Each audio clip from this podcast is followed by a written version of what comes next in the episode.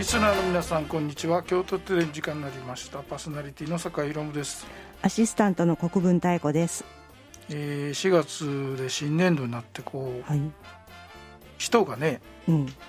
あの解除もあったからですけど 増える増えるみたいなそうですね。はいうん。ね増えるいろいろ増えてきて大大変だなって感じです、ね海外に行けない分ね、京京都でねちょっと楽しもうかなっていう方も、国内の人ですけどいらっしゃるのかなねっていうのうん京都も増えてるうんですよね。そうですね。うん。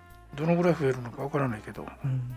これからねどんどん増える、本当は増える時期なんでね。うん。ね。この1か月ちょっと。そうですよね、はいはい。本当だったらそういうね。とってもいい時期なんですけど、ね、新緑もあるし。はい。はい、はいえーこの番組は町創生研究所の協力でお送りします。は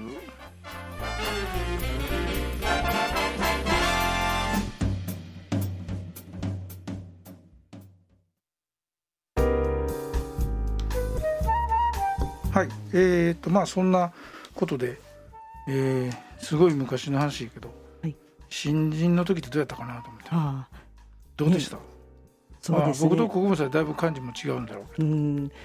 まあねえ自分の就職した頃っていうか、まあ、今の仕事を始めたど、頃うんですね、まあどっか事私務所ですね。そうですね。私はあの、えっとね、研修修習時代にお世話になった事務所にそのまま、まあ入ったのであんまりその、ね、就職就活動っていうのもなかったあですし。弁護士さんそもそも就職活動あるんですか？ああのきちんとこういろんな事務所訪問してっていうのもありますけれども、うん。まあ、私はもうねあの来るって言われて そのままいい入ったので、はいはいまあ、ですで割とねこうあのリラックスした感じで始めれた方かなとは思いますけどそれでもやっぱりね電話がかかってきくるだけでこう ドキドキしましたねあまあ最初取るという。うんそうですね。なんかであの相手がねはいなんか慣れた人とかって困るよね。ああそうですね、まあ弁護 士事務所はお前ないんでしょうかねそれは。いやでもあのね専門用語とかペラペラって言われてもこう何のことかわからない相手何も言わずにうん。いきなりなのが自分の名前とかそうですね。とかん。そういうよくわからん人がいたりして。でねボスの事件をこう受けてうんうん。引き継いでる時なんか本当に大変ですね、向こうはもう分かってるもんだと思って話してこられますんで。え酒井さんどうだったんですか？僕はねねあの私も就職活動ないんですよねろくに、はいえどんなうん。どんなんだった？と当時にしてはちょっとおかしいですよねやっぱりね。うん。もともとあの教員はい。というのもあってあそうなんですのー教育実習は行ったんですよね。はい。高校う。ん数学、そうですか、うん、それはそれでまた話別で面白いのがありますけど はい。それを置いといて。はい。で教員しか結局受けてないんですよ。はい。でも単位がたくさん残ってたからはい。4回生にね、、はい。いっぱいあってうん。そんなに残すのみたいなはい。あって。うん。でまあこれはまあ5回生やねと自分でも思ってて。はいバイトもろくにしてないんですよ。で、うん。ね、何やってたんっていう話だけど、うん。オオーケストラは毎日行ってましたけど、はい、まあほんでそれでまあ5回生やなと思ったらいつだったかね11月か12月ぐらいかな、はうん、多分。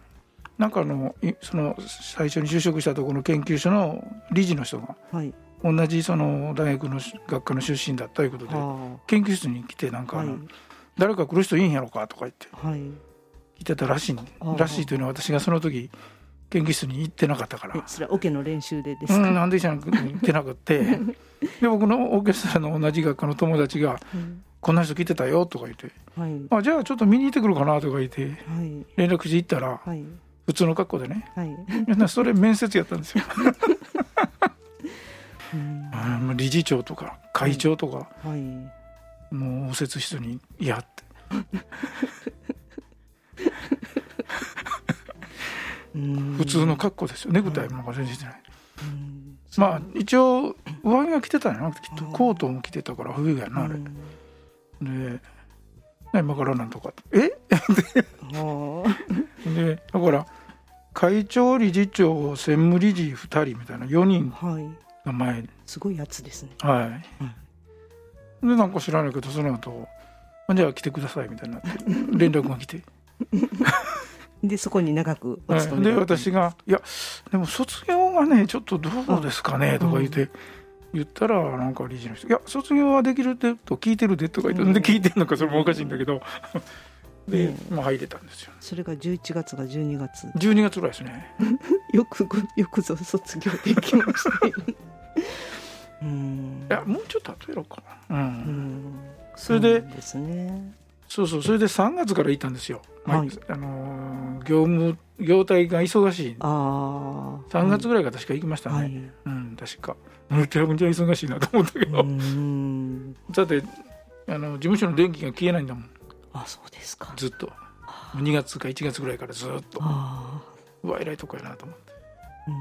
あで見てみたらみんな専門の人やしね。うん。うんあらどうしたんだろうこれ。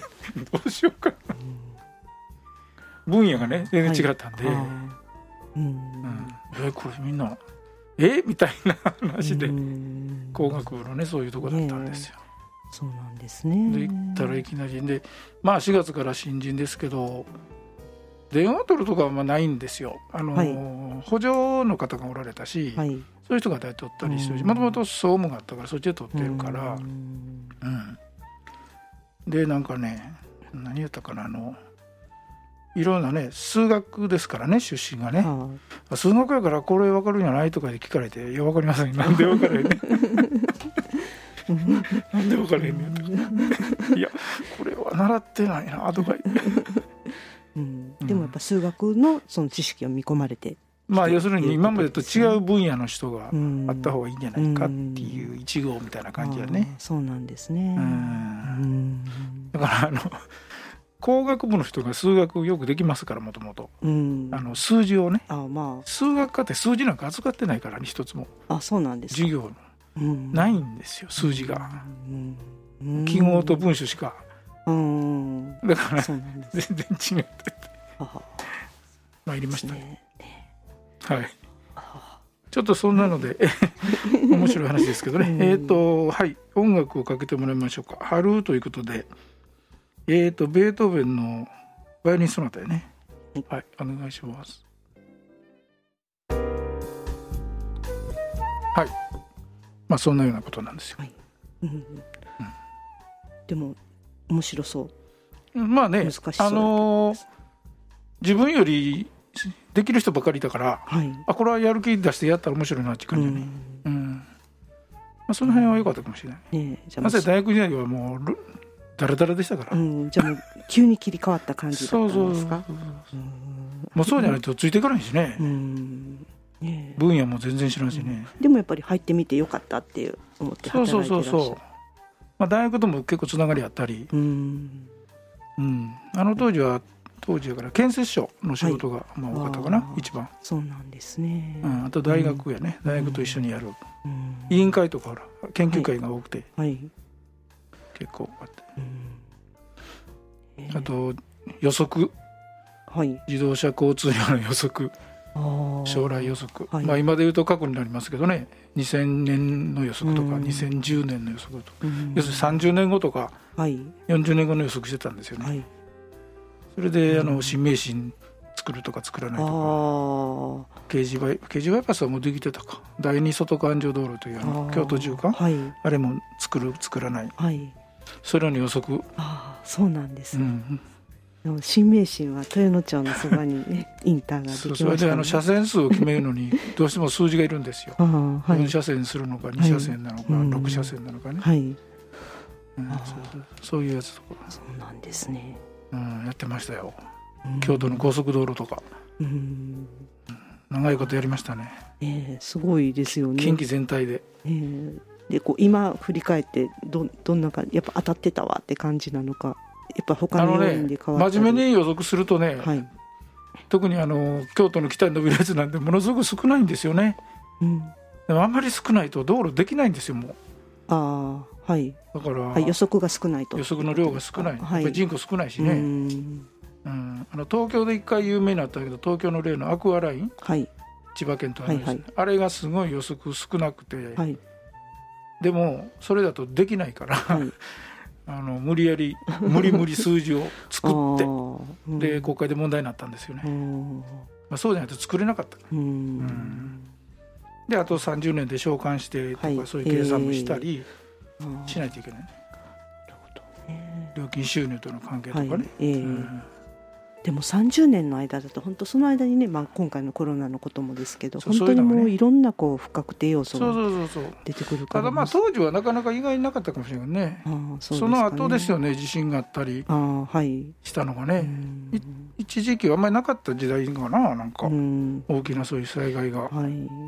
震災ってね阪神・淡路あたりから急にどっといろいろ出てきたもん感じやもんね。そうで、すね。ううんん地球全体から言ったら短い期うん時間やろうけど、うん。うんそうですよね。なんかそんな感じでしたね。ああでもそんなお仕事なんです。そこにだから24年。あそうなんですね。そんな一瞬で決まった就職先に そうそう一緒になんかこう直感的にお互いに。就職活動もせずに、うん。信じられへんわってよく言われましたよ、ね。他の人たちに、ね。ピピってきたんですねお互いに、絶対留年する思ってるのにとか、うん。ねそうなんですねまあその後の話もまた次回に、はい。えー次回に 次回に次回にでも、はい。うん、また機会があれば、うん。はい。ここでちょっとあの、あ。国務さんのあはい。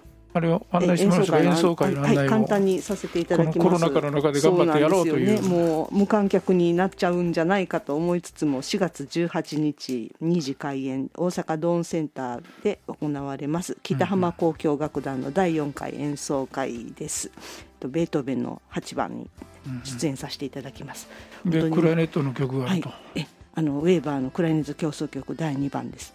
竹内栗さんがあのなんか若い方ですね。はい、もうとっても素敵な方ですので、ね、あの本当に無事に開催できればいいですけれども練習には励みたいと思っております。4月18日。はい。あのーまあ、ちょっと大阪なんであれですけど、ねまあ、行ければね、はい。い、いなと思います。はい、ありがとうございます。はい、えー、と次回は第4日曜日のお昼ですねぜひお聞きくださいパーソナリティは酒井宏夢でしたアシスタントの国分太子でした。この番組は町創生研究所の協力でお送りいたしました。